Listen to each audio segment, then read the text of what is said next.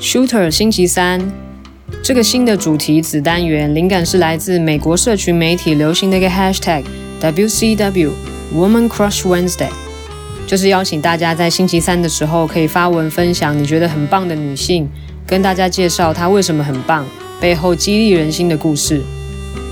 今天的 Shooter Number Four 要恭喜日前有惊无险、母子均安的生下第二个孩子。日本女篮第一位产后复出的前国家队当家中锋大崎佑圭。二零一七年亚洲杯，原名菅宫佑圭的大崎佑圭 （Osaki Yuka） 婚后首次在球衣背后换上了新的姓氏。这位开启日本女篮迈向亚洲连霸盛世的元老级主力中锋，在二零二零年二月睽违两年半再度重返国家队，入选奥运资格赛十二人名单。让日本经济新闻以“女篮界特例的回归”标题来形容，创下日本女篮史上首位生产完后还能回到球场的一线球员纪录。对大崎佑圭来说，真正驱使她豁出一切挑战的原动力，是希望替未来的女性运动员铺路，为女性运动员创造更多可能。今年三十一岁的大崎佑圭是 WJBL 联赛超级强权 JX Anneals。现称为 Annuals 太阳花队的十连霸冠军班底，也曾在二零一二到一三赛季拿下得分后最佳五人及例行赛 MVP，二零一三到一四获得总冠军赛 MVP。一百八十五公分的大喜佑龟，精准的防守预判及脚步移动能力，在二零一七年成功镇守日本禁区内线，不让澳洲、中国等列强有机可乘，也帮助球队完成了辉煌的三连霸业。二零一六年，他也代表日本队出战里约奥运，打进八强。二零一七年结婚，二零一八年怀孕之后就离开 annus 母队。同年十二月生下了长女大崎永熙。虽然产后两个月就开始恢复规律运动，但当时已经不在球队登录名单的她，参加奥运更是不在预期中的计划。随着越来越接近东京奥运，心底却不断涌现一个念头。难道我要什么努力都不做，就这样错过奥运吗？于是大崎佑圭开始跟着东京医疗保健大学的球队练习，甚至自己预约体育馆、健身房等进行个人训练。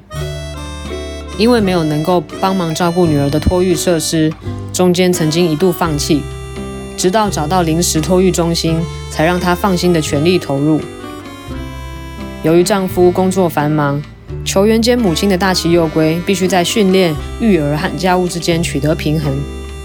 在个人训练的日子，大崎佑圭的行程是早上十点把女儿送去育婴中心，下午三点结束练习之后接女儿回家，再完成家务。跟着球队练习的日子，则要配合学生的行程时间。晚上通常练到九点，冬天的早晨甚至必须抱着女儿去球场练习。虽然非常辛苦。但身为运动员的大崎佑圭，却也在这样高度挑战的生活中找到乐趣。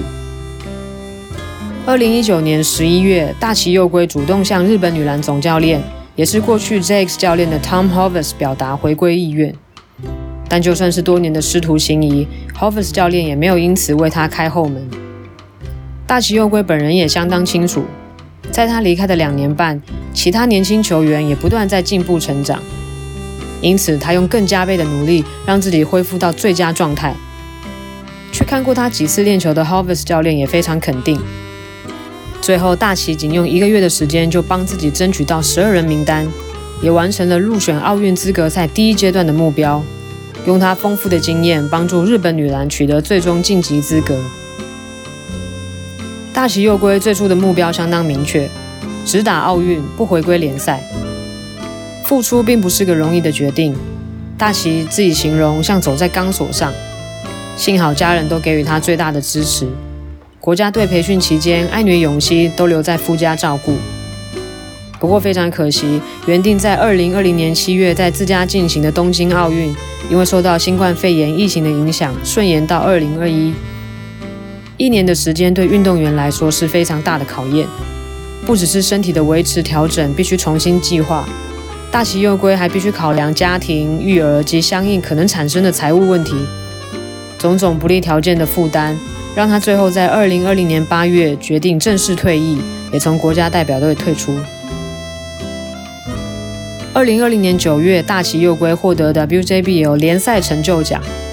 他抱着一岁爱女一起上台领奖，发表感言。虽然对于未能完成目标感到遗憾，却也为勇于尝试的自己感到自豪。就算失败了，也能以女性运动员的身份发声，这是当初大崎决心给自己最后一次机会的动力。也因为没有先例，所以不管成功或失败都值得挑战。WJBL 目前并没有育儿相关政策，大崎也希望能借此提出建言，希望未来身兼母职的球员能获得更多帮助。作为一位需要抚养孩子还要比赛的妈妈运动员，这条路持续充满挑战。大齐的每一步也都是在为未来的女性运动员走出一条新的路。